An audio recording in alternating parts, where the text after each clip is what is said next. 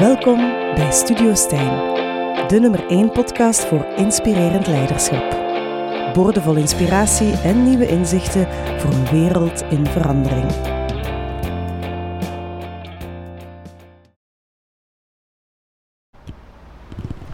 Welkom bij de podcast Studio Stijn Inspirerend Leiderschap. Ik leerde doorheen mijn leven hoe belangrijk het is om je te laten inspireren en omringen met mensen die je nieuwe perspectieven en mogelijkheden aanreiken. Zo blijf je voortdurend groeien in je persoonlijke en professionele leiderschap. Dat is mijn missie. En samen met huidige trendsetters en leiders bied ik je een podcast vol energie en inspiratie in een wereld in transitie voor jouw persoonlijke en professionele groei. Ik ben uw gastheer Stijn Staes, executive coach en fervent podcaster. En vandaag is Edwige Nuyens mijn gast. Goedemiddag Edwige. Goedemiddag Stijn. Voilà, en ik ga, mis, ik ga jou eventjes introduceren, eh, Hedwige. Hedwige heb ik al leren kennen als een hele warmhartige en authentieke dame. Ze startte haar loopbaan ooit bij KBC, uh, was actief bij Fortis, ABN AMRO. Uh, ze fungeerde als CFO, dat is de Chief Finance Officer van de KU Leuven. Ze was gemeenteraadslid, gemeenteraadslid in Leuven en is nu de Managing Director van de International Banking Federation in Londen. Klopt hè? Uh, maar wat hoofdzakelijk mijn aandacht trok, was haar engagement voor het project European Women on Boards. En daar schreef zij al een boek over in 2005, Waarom vrouwen geen baas worden. Uh, ik heb het nog niet kunnen lezen, maar ik, kan, ik heb al een ideetje waarover dat het gaat gaan, uh, Edwige. Jullie merken, het is een zeer boeiende en afwisselende carrière en in het gesprek krijg je inzichten van Edwige op succesvol leiderschap voor vrouwen op alle gebieden in het leven. Voilà Edwige, we gaan er onmiddellijk uh, invliegen. Uh, je hebt al heel wat bereikt in het leven, uh, heel wat successen geboekt, maar het is niet altijd zo begonnen, of het is, jouw leven is niet zo begonnen. En, um, maar dat is wel jouw drijfveer geweest om te blijven doorzetten. Wil je daar eventjes iets over vertellen? Ja, met veel plezier. En we zijn hier in de Kruiten. Dat is een beetje mijn bakermat, centrum van Leuven. vlak naast het huis waar ik eigenlijk ben opgegroeid.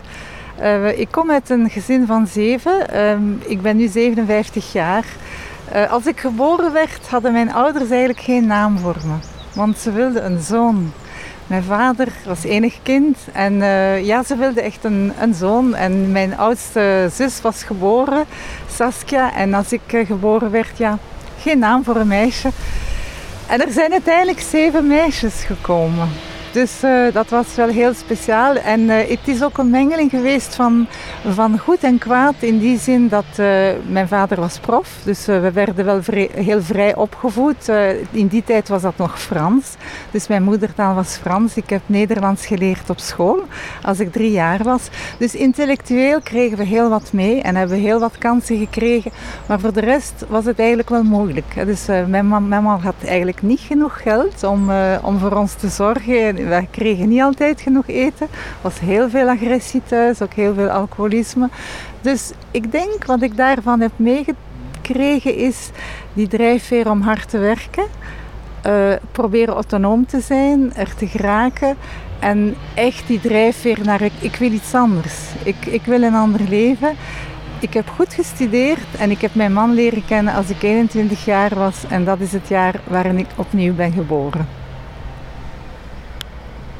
Ik weet eventjes niet wat zeggen. Dus je overvalt me met een, met een prachtig verhaal. Maar, prachtig, maar ook wel een zwaar verhaal. Maar je vertelt het met een glimlach. Ja, ik denk... Uh, what doesn't kill you can make you stronger. En dat is iets wat ik, uh, wat ik heb onthouden. Doorheen, doorheen mijn leven ben ik een paar keer door ups en downs gegaan. En ik heb het meest geleerd van de downperiodes. Dat is eigenlijk ook de periode waarin je kan gestretched worden. En ik vertel het vaak met een metafoor. Veel later in mijn loopbaan, als ik het moeilijk had, heb ik ook uh, hulp gevraagd van een psychiater. En ik legde het uit. Je kan op een bepaald ogenblik zeer succesvol zijn en meer en meer succesvol. Wat de grootste valkuil is voor een succesvol manager, is te vergeten dat een boom, als hij groot wordt en veel bloemen krijgt, kwetsbaar kan zijn als er geen wortels zijn. En ik heb het op, op een bepaald moment in mijn loopbaan meegemaakt dat, dat die boom gesnoeid werd, zo hard gesnoeid dat hij eigenlijk zou kunnen sterven. En dat, die confrontatie met jezelf brengt dan dat je denkt van oké, wat ga ik nu doen? In jezelf kijken, in plaats van altijd op het podium te staan, dat er niet meer is. In jezelf, wie ben ik? Wat wil ik? Wat zijn mijn waarden? En die moment de kans krijgen om je wortels te laten groeien, om dat water te zoeken dat je eigenlijk over die winterperiode heen helpt, maakt dat ik een beter persoon ben geworden. Beter begrepen wie ik ben, wat ik kon zijn. Misschien ook meer bescheiden soms op datzelfde podium. En de volgende lente terug ben beginnen bloeien, maar anders. Stevigere stam, betere wortels en misschien ook een betere persoon voor mijn omgeving. Kan ik het stellen dat je geboren bent zonder wortels en dat je die eigenlijk zelf hebt moeten laten groeien? Ja, dat is het. En, en de eerste die mij dat gegeven heeft is mijn man. Als ik 21 jaar was, dat was het jaar dat ik voor het eerst werd vastgepakt zonder, zonder slaag. Uh, iemand die echt naar me luisterde, uh, die ook onthield de week nadien wat ik gezegd had. Mijn man is blind. Uh, ik heb mijn man leren kennen en die vond het een heel slecht idee om samen te zijn. Ik heb hem moeten overtuigen om met mij te trouwen. Ja. Het is ook gelukt.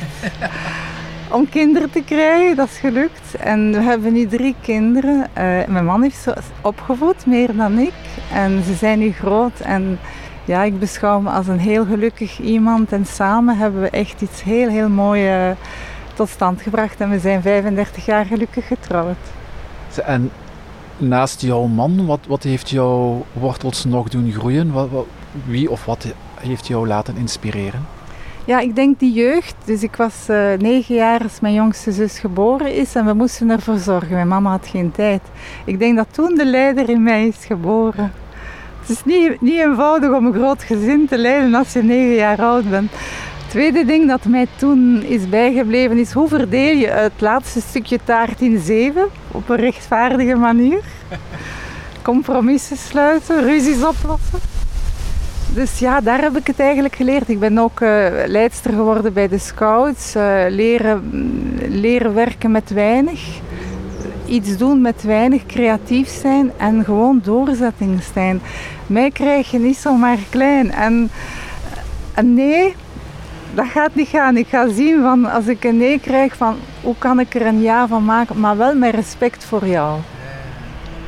Je zegt, uh, je, je man was blind. Was dat voor jou een evidentie dan? Om, hield jij dan zo zielsveel van hem dat dat voor jou geen belemmering was? Als ik 18 jaar was, hebben ze mij, ik had nog altijd geen lief, vroegen ze mij, wat, wat vraag je eigenlijk van een man? En ik zei, voor mij is er maar één criterium en dat is iemand met wie ik kan praten. Dat was mijn enige criterium. En dat is de eerste persoon die ik ben tegengekomen die echt luisterde, en ik voelde me daar zo toe aangetrokken dat ja, de derde keer heeft hij gezegd, ja, ik wil misschien toch nog wel eens voor het babbelen. moest, moest je een beetje aandringen dan? Absoluut. Hij vond het een heel slecht idee. Hij zei van, dat is je bent veel te jong, je kan zo'n beslissing niet nemen. Mijn ouders vonden dat een slecht idee. En ik dacht, ja, ik ga het toch proberen. Is dat dan, is dat dan het hart dat spreekt? Volg je dan echt jouw intuïtie op dat moment? het hart, maar ik denk dat het ook precies was wat ik nodig had. Ja. Want uiteindelijk, je kan wel heel slim zijn, Stijn, je kan diploma's hebben, je kan je achtergrond hebben, maar als je niemand hebt waarmee je een bond kan vormen, ja, waar dient het dan voor? Ik krijg er zwaar kikkenvel van.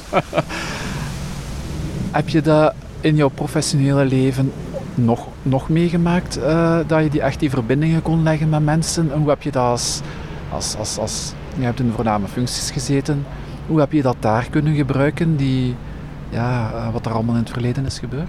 Ja, zeker. En uh, dus een keer als ik dan succesvol begonnen was bij de KBC, heb ik hetzelfde traject meegemaakt. Dus dat je effectief merkt dat als jong meisje, je kan heel slim zijn en veel werken, maar dat brengt je geen carrière. Dus na een paar jaar merkte ik dat de mannen die veel minder werkten dan ik en zeker niet even slim waren, toch promotie kregen. En ik heb toen gedacht van wat moet ik nu leren? Hoe kan ik aansluiting vinden, zowel bij vrouwen als bij mannen, om te zien van wat doen zij anders. En ik ben toen gaan kijken naar wat, wat doen zij anders. Twee dingen. Ze waren veel meer visibel En ze gebruikten een netwerk. Eigenlijk dingen die mijn zoons bijvoorbeeld, die leerden dat al in de kleuterklas. Ik heb dat pas geleerd als ik 25 jaar oud was. En toen ben ik mij beginnen interesseren aan netwerk. Heb ik ook heel veel geluisterd naar mijn man, wat ik in het begin niet altijd deed. En toen is het heel snel gegaan. In 1999 was ik bij ABN AMRO, heb ik de prijs gewonnen van Business uh, Manager of the Year, Women Manager. Dan ben ik uh, op uh, televisieplatforms uitgenodigd, uh, op conferenties gevraagd. En ik heb toen effectief geleerd hoe ik mijn eigen ervaring kon gebruiken om andere vrouwen te helpen. Maar ook mannen die niet altijd goed weten hoe dat ze een vrouw moeten overtuigen om een topfunctie aan te nemen. Wel, ik kan u dat uitleggen op 30 seconden. Go ahead. Dus ik ga het verhaal vertellen van een meisje uit mijn team. Als ik in Parijs werkte, en ik moest spreken voor een belangrijke conferentie en zij ging ook spreken in het B-gedeelte. En op een bepaald ogenblik was er een reshuffle en uh, zij had eigenlijk geen zin om te spreken. Ze zei, ja maar Aline, je moet dat echt doen. We weten dat dat belangrijk is. Ja, ik ben er niet klaar voor. Jij doet dat veel beter op het podium. En ik was in Parijs. Ik zeg, Aline, uh, ik vind het verschrikkelijk. Ik, ik moet nu naar huis. Ik moet mentaal eens nemen. Maar ik ga je zeggen, maandag spreken we er opnieuw over. En ik ga je opnieuw de vraag stellen en er zijn twee antwoorden. Ofwel is het antwoord ja, ofwel is het nu niet, maar we gaan vandaag dit doen om de volgende keer ja te kunnen zeggen. Ik was op weg naar Gare du Nord en voor ik de trein nam, zei, kreeg ik een sms'je. Edwige, als jij gelooft in mij, geloof ik in mij. Het is ja. Is dat uh, het vertrouwen geven aan mensen, is dat een natuurlijk, natuurlijk iets voor jou? Geworden, geworden omdat ik het zo gemist heb als ik kind was en omdat ik het zo geleerd heb dankzij mijn man. Ik denk dat ik dus mij nu ook veel kwetsbaarder kan en durf opstellen in de zin van ik ben door al die dingen geweest. Ik heb ook schrik gehad, ik heb slaag gehad, ik ben, ik ben opzij gezet en ik heb dan de, de kans gehad om mensen te ontmoeten die mij erdoor getrokken hebben. Dus ik denk dat ik die twee kanten heb. Ik heb de kant, de zakelijke kant, omdat die doorzetting, die heb ik dankzij mijn ouders geleerd. Het harde werken ook. Maar door die mislukkingen en door, die, door het zelf te moeten ervaren, heb ik eigenlijk geleerd wat het is om zwak te zijn, om onrechtvaardig behandeld te worden of om niet gehoord te worden. En kan ik denk ik ook beter in die rol die connectie maken, ook die, zelf die openheid, dat vriendelijk gelaat. Dus ik kan harde onderhandelingen voeren, maar de relatie is wel intact. Is dat, een, is dat een onderscheid dat je heel duidelijk kan maken met jouw gesprekspartners in, ja, op dat topniveau dan, uh, de mens en de business? Ja, dat moet je zeker doen. Dat is altijd heel belangrijk. Dus als ik met onderhandelingen start of als ik moeilijke dingen moet bespreken, je moet altijd eerst de connectie maken met de persoon. En, en ik heb ook geleerd, zelfs iemand met wie je heel moeilijke dingen hebt meegemaakt, je moet altijd proberen te zien wat is iets goed. Of misschien weet ik niet alles van die persoon. Dat helpt mij. Als ik bijvoorbeeld uh, iets moeilijk heb gehad, dat ik zeg van misschien weet ik het niet. Mijn mama die mij nooit heeft kunnen vastpakken, eigenlijk weet ik nu pas hoe moeilijk ze het zelf heeft gehad. En in plaats van dan wat jij hebt meegemaakt te projecteren als schuldvraag of als, als een slecht persoon of een slecht leider, je weet het niet. En dus als je dat eventjes kunt opzij zetten van wat ik niet weet, weet ik niet. Maar nu, vandaag, ga ik proberen met die persoon te praten. En eerst de relatie leggen, de connectie. Daarna voer je het zakelijk gesprek en moet je duidelijk zijn. Het is heel belangrijk van niet direct te zalven en compromis, maar eerst je positie uitleggen. Luisteren naar de positie van de ander. Het is heel belangrijk dat je eerst met die startpositie start. Als je dan de connectie hebt en je hebt verkregen dat je naar elkaar luistert, naar elkaar standpunt, dan ga je merken dat in het gesprek de elementen van oplossing beetje voor beetje op de tafel komen. En met die elementen kan je naar een compromis. Is dat blijven nieuwsgierig zijn naar wat de ander drijft? Of waar, waar dat de oorzaak van zijn, zijn, zijn probleem, in jouw ogen dan zijn probleem ligt? Um, ja, is, is het dat? Nu het eeuwige, ondanks dat hij misschien jou het bloed onder de nagels uh, uithaalt? Ja, je moet proberen in het gesprek te weten te komen van wat is zijn visie, zijn of haar visie, van welke positie komt hij, wat zijn eventueel zijn belemmeringen of zijn uh, moeilijke punten, wat is zijn negociatieruimte uh, thuis of uh, op het werk of wat zijn zijn beslissingscriteria en beter die context verstaan. Het culturele element is ook heel belangrijk. Als je bijvoorbeeld in Japan onderhandelt, moet je er altijd voor zorgen dat je tegenpartij eervol uit de discussie kan komen. Dus je gaat nooit met iemand uit Japan een ja-nee vraagstuk hebben. Nooit. Het is altijd opties op tafel. En als je iets moeilijk moet vragen, moet je als optie geven eervol nee kunnen zeggen. En je gaat dat niet formuleren als een nee, want dat kunnen ze niet zeggen. Gaan ze bijvoorbeeld een van de opties zijn, nu niet, maar we kunnen er binnen zes maanden over spreken. Dat is dus een mogelijkheid. Weet je wat ik, wat, wat, wat ik heel interessant vind, Edwige, is dat eh, een vrouw als jij, die dat dan die warmte gemist heeft van, van de moeder en die dat dan ook wel voor een stuk daarop naar, op zoek gaat, die je gevonden hebt uh, bij je man, dat je dan in een keiharde financiële wereld stapt. Ja, dat kan zo lijken, maar het is precies ook in die heel mannelijke wereld dat ze mensen nodig hebben die het anders kunnen doen. En de job die ik nu heb als uh, baas van de Internationale Bankenfederatie heb ik precies gehad omwille van die kwaliteiten. Het was een internationale jury, ik was de enige vrouw.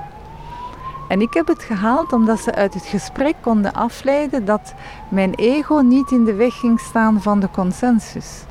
Internationaal betekent compromissen sluiten en heb je dus niet iemand nodig die zijn of haar mening opdringt. En in het gesprek bleek dat ik de enige kandidaat was van hun lijstje die eigenlijk al iedereen kende, die netwerk had opgebouwd in elk van de landen die we vertegenwoordigen en die eigenlijk positieve referenties had, relationeel, die zij hadden ter oren gekregen van dat is iemand waarmee je kan samenwerken. En dat heeft het gehaald. Het verbaast me een beetje dat men op dat niveau dergelijke criteria hanteert. Gebeurt dat meer en meer? Ja, ja, zeker. Dus als je uh, moet onderhandelen op internationaal niveau of een representatiefunctie hebben, zoals ik, moet je echt mensen hebben die zowel de complexiteit aankunnen, die eigenlijk ook wel die harde wereld verstaan en die dat aankunnen. Dus dat moet ik ook kunnen. Dus als er echt een conflict is, moet je wel door dat conflict kunnen gaan. Maar die voor de rest in staat zijn om relaties op te bouwen en intact te laten. En we gaan meer en meer naar een wereld die duurzaamheid uh, in, in het vaandel draagt. Tegelijkertijd naar een wereld die digitaal is, waar het nog moeilijker is om relaties op te bouwen. En dan heb je echt mensen nodig die zelfs in een Zoom-gesprek warmte kunnen brengen. Kun jij dat? absoluut. Kwestie van een goede camera, goede microfoon en gewoon jezelf zijn. Het is dus enorm belangrijk om in dat gesprek open te zijn, vriendelijk te zijn, te luisteren. En dan echt, ik heb het afgelopen jaar enorm veel nieuwe connecties gemaakt over zo. Ben jij soms al mensen of figuren, ik ga het gewoon bij mensen houden, tegenkomen waar, waar dat je geen uitweg mee, mee had, hebt gevonden. Dat je echt, hier, hier heb ik echt geen raad mee. Dit, dit is een ego-tripper van hier tot in Tokio, misschien zal ik dan maar zeggen. Heb je dat ook al meegemaakt, dat, dat het vastzit? Ja, en, en, dat is geen probleem. Als ik klein was, had ik inderdaad zo die drang van will to please. En dat is heel eigen aan kinderen die zoiets meemaken. En dan wil je voor iedereen goed doen en dan probeer je met iedereen vriend te zijn. En die fase ben ik voorbij. Ik kan niet voor iedereen goed doen. Ja. En dat is ook oké. En uiteindelijk het is niet de bedoeling dat je voor iedereen uh, een goede. Je moet ook wel durven aanvaarden als baas dat je soms dingen niet goed doet, dat je moeilijke beslissingen moet nemen. En je kan niet vragen van iemand die je net hebt moeten ontslagen dat hij je fantastisch vindt. Hè? Ja. Uh, je hebt in 2005 het boek geschreven over waarom dat vrouwen geen baas worden. En je bent nu dus actief in On Women on Boards, European Women on Boards. Waarom vind je dat zo belangrijk dat daar voor vrouwen meer aandacht aan wordt geschonken? Omdat ik zelf geen rolmodel gehad heb als ik, eh, als ik eh, jong meisje was. Ik heb dat gaandeweg geleerd. En als ik die prijs gewonnen heb, voelde ik hoeveel nood er was. En hoe je ook heel zinvol kunt rolmodel zijn, spreken over je ervaring. Is, dat was trouwens ook mijn eerste leerschool in omgaan met media. En dat geeft gewoon voldoening. Dat, dat is zo leuk als je, gelijk dat meisje Aline, dat zei van ik ga het doen. Ik heb het over laatst weer meegemaakt. Er was een Poolse aan wie ik vraag, ik zou, ik zou willen dat je een Pools netwerk begint. En ze zei niet direct ja, dat heb je mevrouw. Maar na een week zei ze, ik ga het doen. En, ik, en ze doet dat fantastisch. Dus dat geeft zoveel voldoening dat je andere mensen kunt empoweren, dat ze bezig zijn. En ja, dat is wat mij drijft. Dit, is eentje wat ik vaak hoor. Hè? Dat vrouwen zeggen niet onmiddellijk ja en, en twijfelen. Mannen zeggen dat dan altijd. Uh, waar ligt dat volgens jou? En klopt dat cliché ook? Het klopt toch wel heel vaak. En dat is omdat vrouwen, ze, in, ze maken het verschil tussen professioneel leven en privéleven. En als je een jobdescriptie uh, uitvaardigt, die man die 80% heeft, die vindt zich geweldig, die solliciteert. Die vindt zelfs dat hij het al lang had moeten krijgen. Een vrouw moet 120 hebben vooraleer dat ze er maar over nadenkt. Dus je hebt echt zo dat, dat leren zal van school, dat dat kleine meisje moet perfect zijn en je moet studieresultaten halen onzeker zijn. Dan leer je toch ook wel heel vaak. Dus ja, ik vind dat belangrijk om toch ook vrouwen de kans te geven om meer dat confident eh, te worden. En door positief te coachen, positief te mentoren en een omgeving te creëren waar ze kunnen proberen. Ja, ik merk toch dat dat, dat, eh, dat, dat echt werkt. Uh, je zei in het begin dat we in de kruidtuin zitten. Dat is een prachtige plek. Voor mij ook al meer dan twintig jaar geleden. Maar jouw heimat, de wortels, je, hebt de familiale wortels niet meegekregen. Maar ondanks jouw internationale carrière is Leuven wel echt jouw heimat. Eh, hoe belangrijk is dat voor binnen een succesvolle carrière? Ik vind het belangrijk om te kunnen thuiskomen. Dus uh, gemiddeld uh, ben ik toch wel in normale jaren 120 à 150 dagen niet thuis. Uh, dus het, hebben van een thuis, uh, ook het kunnen terugkomen bij je familie, bij je, bij je man, je kinderen, ik vind dat heel belangrijk. Dus roots hebben is denk ik belangrijk. En Leuven is een mooie stad en ook al heb ik me nooit Belgische gevoeld, ja, ik voel me toch wel uh, Europeaan en Leuven en het is een mooie universiteitsstad. Hoe, hoe doe je dat als, als, als ik weet het, nu begeef ik me misschien een beetje op glad ijs, maar omdat je het zelf al had gezegd... Um, jouw carrière combineren met de opvoeding van jouw kinderen. Je zei, ja, mijn man heeft eigenlijk mijn kinderen opgevoed. En, en dat is dan misschien een, een, een of andere kwade gedachte in mijn hoofd die dat zegt van, ja, maar Edwige, je hebt zelf een beetje moeilijk gehad in je opvoeding. Je zou zeggen, ik blijf thuis aan de haard voor mijn kinderen zorgen. Maar daar heb je bewust niet voor gekozen. Ja, dat is een heel leuke anekdote. Dus uh, zoals zo vaak in mijn carrière, elke keer als ik met zo'n briljant idee kwam van zouden geen kinderen krijgen, dacht mijn man, oké, even aan de keukentafel gaan zitten, we gaan er eens over spreken. Dus hij heeft mij ondervraagd. Waarom wil jij in godsnaam kinderen? Je hebt een carrière, wie gaat daarvoor zorgen? En waarvoor doe je dat? Is dat voor de kinderen of is dat voor jou? Dus een, uh, een kruisverhoor, om het zo te zeggen. Dus ik heb mijn motivatie moeten opbouwen, want ik dacht toch dat dat een goed idee was. En, en dan is hij verder gegaan, oké, maar uh, kinderen, ik zal u mijn voorwaarden geven. Ik zeg, oké, laat maar komen. Eerste voorwaarde is, ik moet wel op de eerste plaats blijven. Want wij zijn getrouwd, je voedt de kinderen op. En dus uh, ik zie het ook als een contract van bepaalde duur. Dus dat betekent dat kinderen moeten autonoom worden. En de bedoeling is dat... Uh, uh, na een tijdje wel op zelfstandige basis kunnen. En ik zeg, oké, wat is de derde voorwaarde? De derde voorwaarde, zegt hij, ja, je gaat dat nooit zelf kunnen, want met al je ambities. Dus ik wil wel voor de job gaan, maar dat betekent dat ik ga voor de rol van huishoudmanager en dus niet de huismoeder. En dat betekent dat ik zal helpen in het huishouden, dat ik ook uh, zal zorgen dat ze groot worden. Jij natuurlijk ook, we zullen taken verdelen. Maar ik doe het op mijn manier. En dus dat wil zeggen dat delegatie ook wel mogelijk is. En zo is het gebeurd. Dus uh, we hebben echt samen afgesproken hoe we dat gingen doen. Uh, hulp gevraagd. Uh, de kinderen hebben ook altijd heel veel moeten helpen. We zijn bewust in de stad gebleven dat ze ook zelf zover, zoveel mogelijk zaken konden doen. Dus het is een partenariaat geworden. Is dat iets wat nu misschien bij veel vrouwen en mannen, denk ik hoofdzakelijk bij mannen, veel te weinig bewust wordt stilgestaan van hoe, ik, hoe voeden wij onze kinderen op eigenlijk en hoe willen wij dat als, als koppel of als partners, twee mannen, twee vrouwen, whatever, hoe willen wij dat doen eigenlijk? Ja, ik, ik, ben, eh, ik ben mijn man daar nog altijd dankbaar voor. Want ik vind dat, je, dat het niet slecht is om daar ook over na te denken van hoe ga je dan als koppel verder? En hoe wil je ook als koppel verder uh, toch wel iets tijd voor elkaar maken? Hoe ga je dat praktisch aanpakken? En een paar keer ook, elke keer als ik dan opnieuw veranderde van job, hebben we datzelfde gesprek gehad aan de keukentafel. Hoe gaan we dat in de praktijk uitvoeren. Ik ben zes jaar in Parijs geweest. Ik belde drie keer per dag thuis op om voeling te houden van hoe ga je, hoe heb je geslapen, wat, wat doe je. Ik kwam dan vroeger naar huis. Dus het komt erop neer. Ik zeg altijd, vrouwen hebben veel meer ambitie dan mannen. En waarom? Omdat ze alles willen.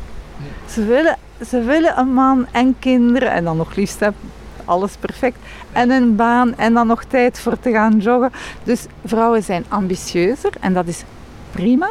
Maar het helpt om iemand te hebben waarmee je dan eventjes de praktische zaken kunt aftoetsen en af en toe ook nadenken van uh, hulp vragen. Er is een heel leuke tip dat ik u kan geven. Wij hadden zo'n blad samen uh, dit is wat mijn man doet, dit is wat ik doe, dit is wat de kinderen doen, dit is wat we uitbesteden. En er is een vijfde categorie, dit is wat we gaan schrappen. Zoals bijvoorbeeld uw schoonouders elke week bezoeken of uw ramen elke week poetsen of perfect moeten zijn in de drie gangen maaltijd. Dus als je door zo'n praktische tips kunt gaan, dan kan je heel, heel veel. Het, het lijkt me dat, dat, dat je ook echt moet weten van elkaar wat kan ik en wat kan ik niet. En je eigen, uh, wat dat je graag doet of wat dat je niet graag doet. En elkaar daar ook in respecteren. Ja, ik denk dat dat waar is zijn en ik denk dat dat ook kan evolueren. Ja. Dus eh, nu, nu besteed ik veel meer tijd aan meditatie, muziek, de tuin. Ook veel meer thuis geweest, terwijl ik tot vorig jaar altijd op reis was. Uh, ik ben nu ook actief bij European Women on Board. Dus dan moet je ook uh, terug een klein beetje ombouwen wat je doet en hoe je dagen besteedt. Dus dat zijn zeker zaken die kunnen evolueren. Um, en ja, mijn man is vorig jaar gediagnosticeerd met een zeer zware kanker. Zijn we nog niet uit. Dus ook dan, dat zijn, dat zijn eigenlijk momenten waarin je terug eventjes je prioriteiten moet herstellen. En nadenken van ja, hoe gaan we dat, hoe gaan we dat doen samen? Um, wat is echt belangrijk? Uh, wat wil ik blijven doen? En waar ga ik terug meer tijd voor maken? Hoe neem jij tijd voor jezelf in het leven, uh, Edwige? Want er komt veel op je pad. Dat is een uitdaging. Uh, nu ben ik drie maanden geleden beginnen joggen. Nooit gedaan. Dus uh, ik probeer elke dag 20 minuutjes te joggen. En dat is de eerste keer, denk ik, in de afgelopen tien jaar dat ik iets doe zonder dat ik een telefoon vast heb of oortjes in heb om naar een podcast te luisteren of toch nog een mailtje te beantwoorden. En het is zalig. Aan iedereen aan te bevelen om, of aan elke vrouw en elke man aan te bevelen om meer tijd te nemen voor zichzelf? Ja, zeker. zeker. Dus uh, ik mediteer ook elke dag voor ik ga slapen. Um, dus mediteren uh, joggen, ook in de tuin werken geeft mij rust. En wandelen met mijn man in de natuur vind ik zalig. Ja. Je straalt het ook uit, die rust. Uh, dat, dat moet ik wel toegeven. Is dat dankzij het mediteren en echt die tijd nemen voor jezelf? Ja, dat denk ik wel. Want ik heb natuurlijk een heel hectisch leven, ook toch wel wat meegemaakt. En nu opnieuw met mijn man, dat zijn hele, hele zware zorgen. Maar ik denk dat we het alle twee zijn, hè Stijn? Uh, ambitieus, dus gedreven, die, die enorme drive om dingen te doen, die energie.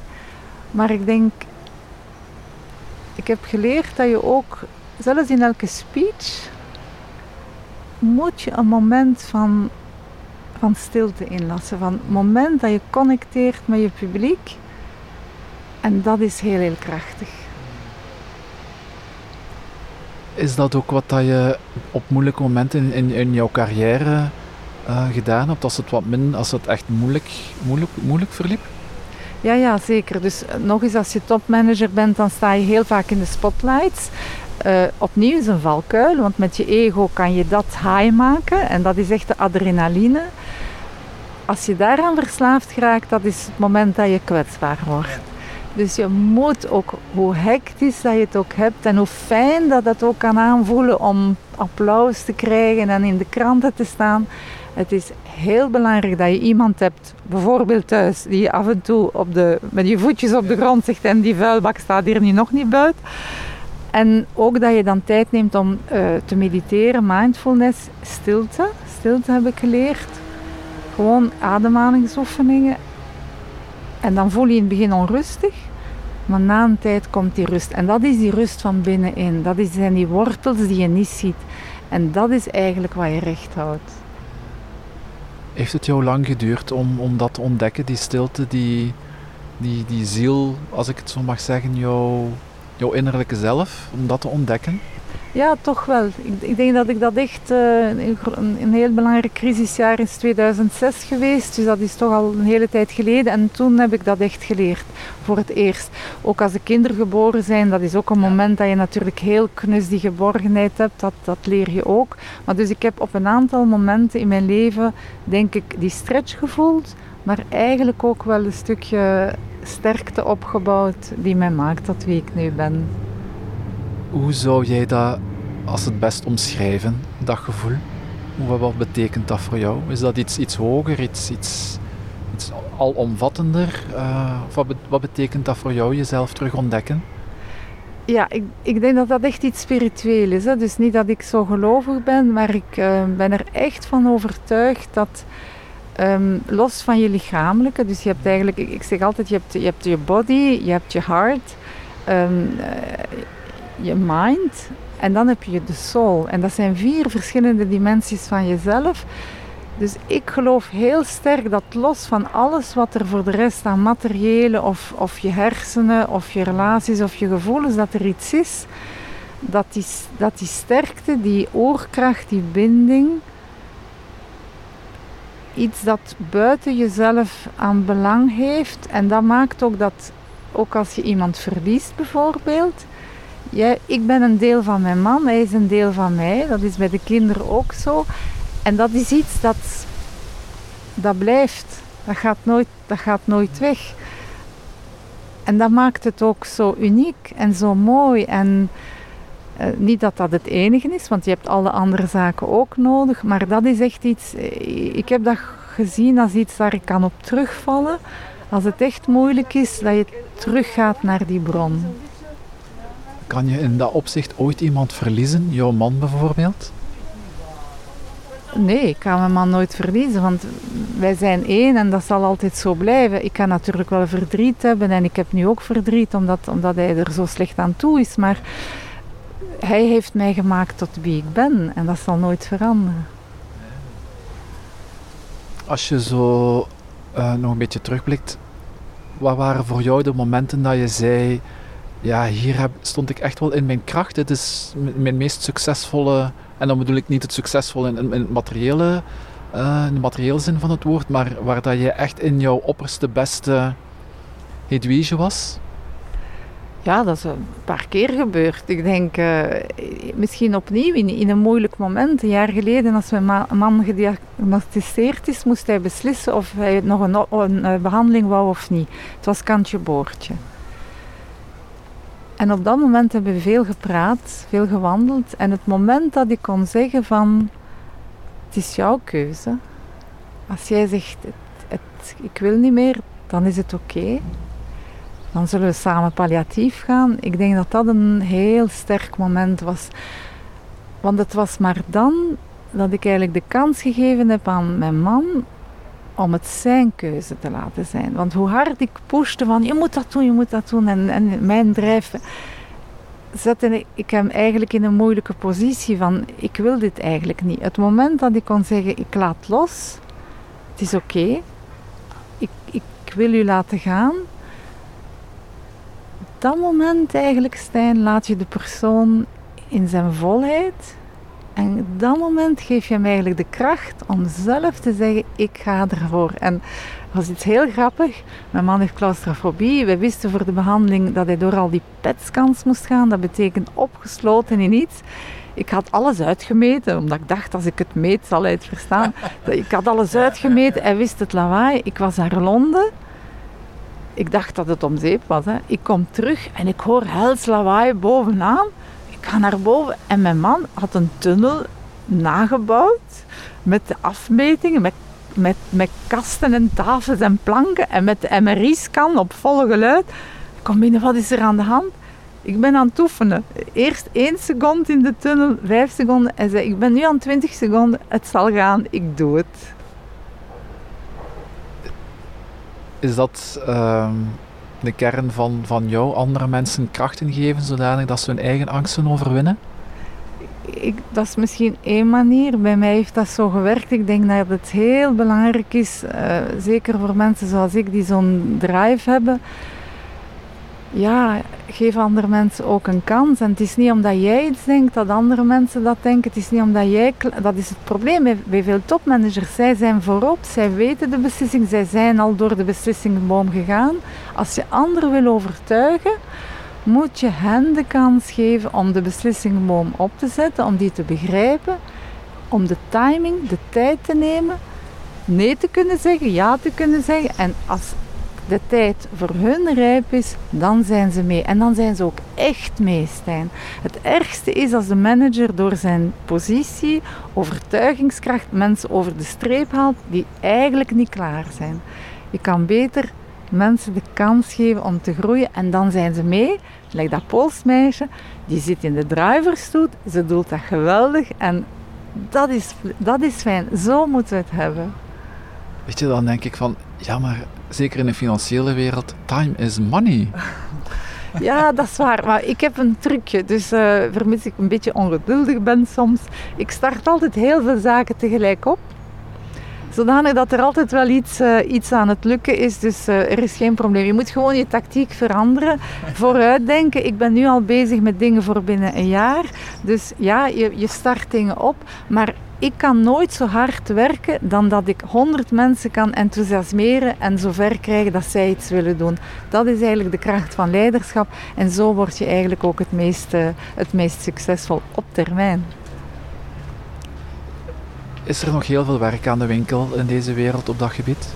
Ja, zeker. En dus met uh, dat project European Women on Board, dat is iets waar ik geweldig veel uh, nog kan doen. De, de ambitie van het project is om elke talentvolle vrouw in Europa, waar ook, met welk budget ze ook heeft, de kans te geven om CEO te worden of in een board terecht te komen. Dat is de missie. Dus we zijn nu een, eh, een, een, een aanbod aan het maken dat digitaal is. Zeer eh, interessant democratisch aanbod. Ik ben mensen aan het recruteren van allerlei achtergrond. Ik heb met twee Afrikaanse meisjes gepraat, met eentje uit Singapore. Dus samen zijn we een ploeg, mannen en vrouwen. Een man uit eh, Venezuela ook om iets uit te bouwen dat effectief nu aan het starten is. En de ambitie is om op topniveau de C-level en boardroom naar 50-50 te gaan. De Europese Commissie werkt eh, mee, is ook een van onze grootste uh, supporters. En dus ja, dat is, dat is fantastisch. Je moet je, je doel hoog leggen en dat is dus mijn volgende ambitie. Zijn er nog, nog ambities voor daarna? Uh, ik heb de indruk dat je ook een vrouw bent die langer kijkt dan één jaar. Ah ja, we zijn al bezig met mijn man hoe lang ik nog wil werken en wat we daarna gaan doen. Maar mijn man vindt het eigenlijk wel heel leuk om met mij te zijn, maar heel af en toe vindt hij het ook wel leuk dat ik er eens niet ben. Want dan kan hij ook tot rust komen, dus dat is zijn rustdag eh, in de week. Dus uh, ja, zeker uh, een aantal dingen die we nog willen doen, maar voorlopig heb ik de handen wel vol. We zijn bijna aan het eind van, van dit prachtige interview. Uh, en ik stel altijd, uh, mijn laatste vraag is altijd, hoe mogen we jou herinneren? Wel, ik denk als uh, misschien iemand die haar ervaring heeft gedeeld. Ik, ik, ik leef mijn leven, ik ben zeker ambitieus. Ik denk dat het ook een, een, een misschien les is van succesvol is niet iets dat van in het begin daar aanwezig is. Succesvol is ook niet het enige dat telt in het leven. veel mensen hebben ups en downs meegemaakt, ik ook, en zelfs nu. En dat wil dus zeggen dat je niet optimist kunt blijven en dat je niet ook daar de, de goede dingen uit kunt zien. Dus misschien ja, een glimlach en uh, een warm hart en toch ambitieus. En ook in de financiële wereld. En we kunnen dat aan en ik ben er ook fier over. Voilà, dat gaan we zeker onthouden, Hedwige. Dankjewel voor dit prachtige interview. En uh, op deze prachtige plek in Leuven, jouw heimat. Dankjewel. Dat uh, was heel leuk gedaan voor mij. En uh, je hebt mij ook heel veel geleerd, Stijn. Dus uh, ik kan niet wachten om, om dit gesprek ook eens te, te horen. Dankjewel. En dankjewel ook aan jou, beste luisteraar. Ik hoop dat dit gesprek jou opnieuw heeft kunnen inspireren, want dat is tenslotte mijn missie. Persoonlijke ontwikkeling en groei zijn sleutelelementen in een wereld in verandering. Wil je nog meer podcasts beluisteren? Druk dan zeker op de volgknop en je bent onmiddellijk op de hoogte.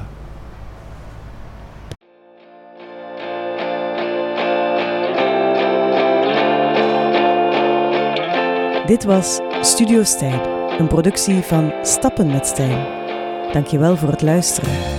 En wil je nog meer podcast luisteren of zelf in gesprek gaan met Stijn? Surf dan naar stappenmetstijn.be of stuur een mailtje naar stijn.stappenmetstijn.be. Simpel en inspirerend.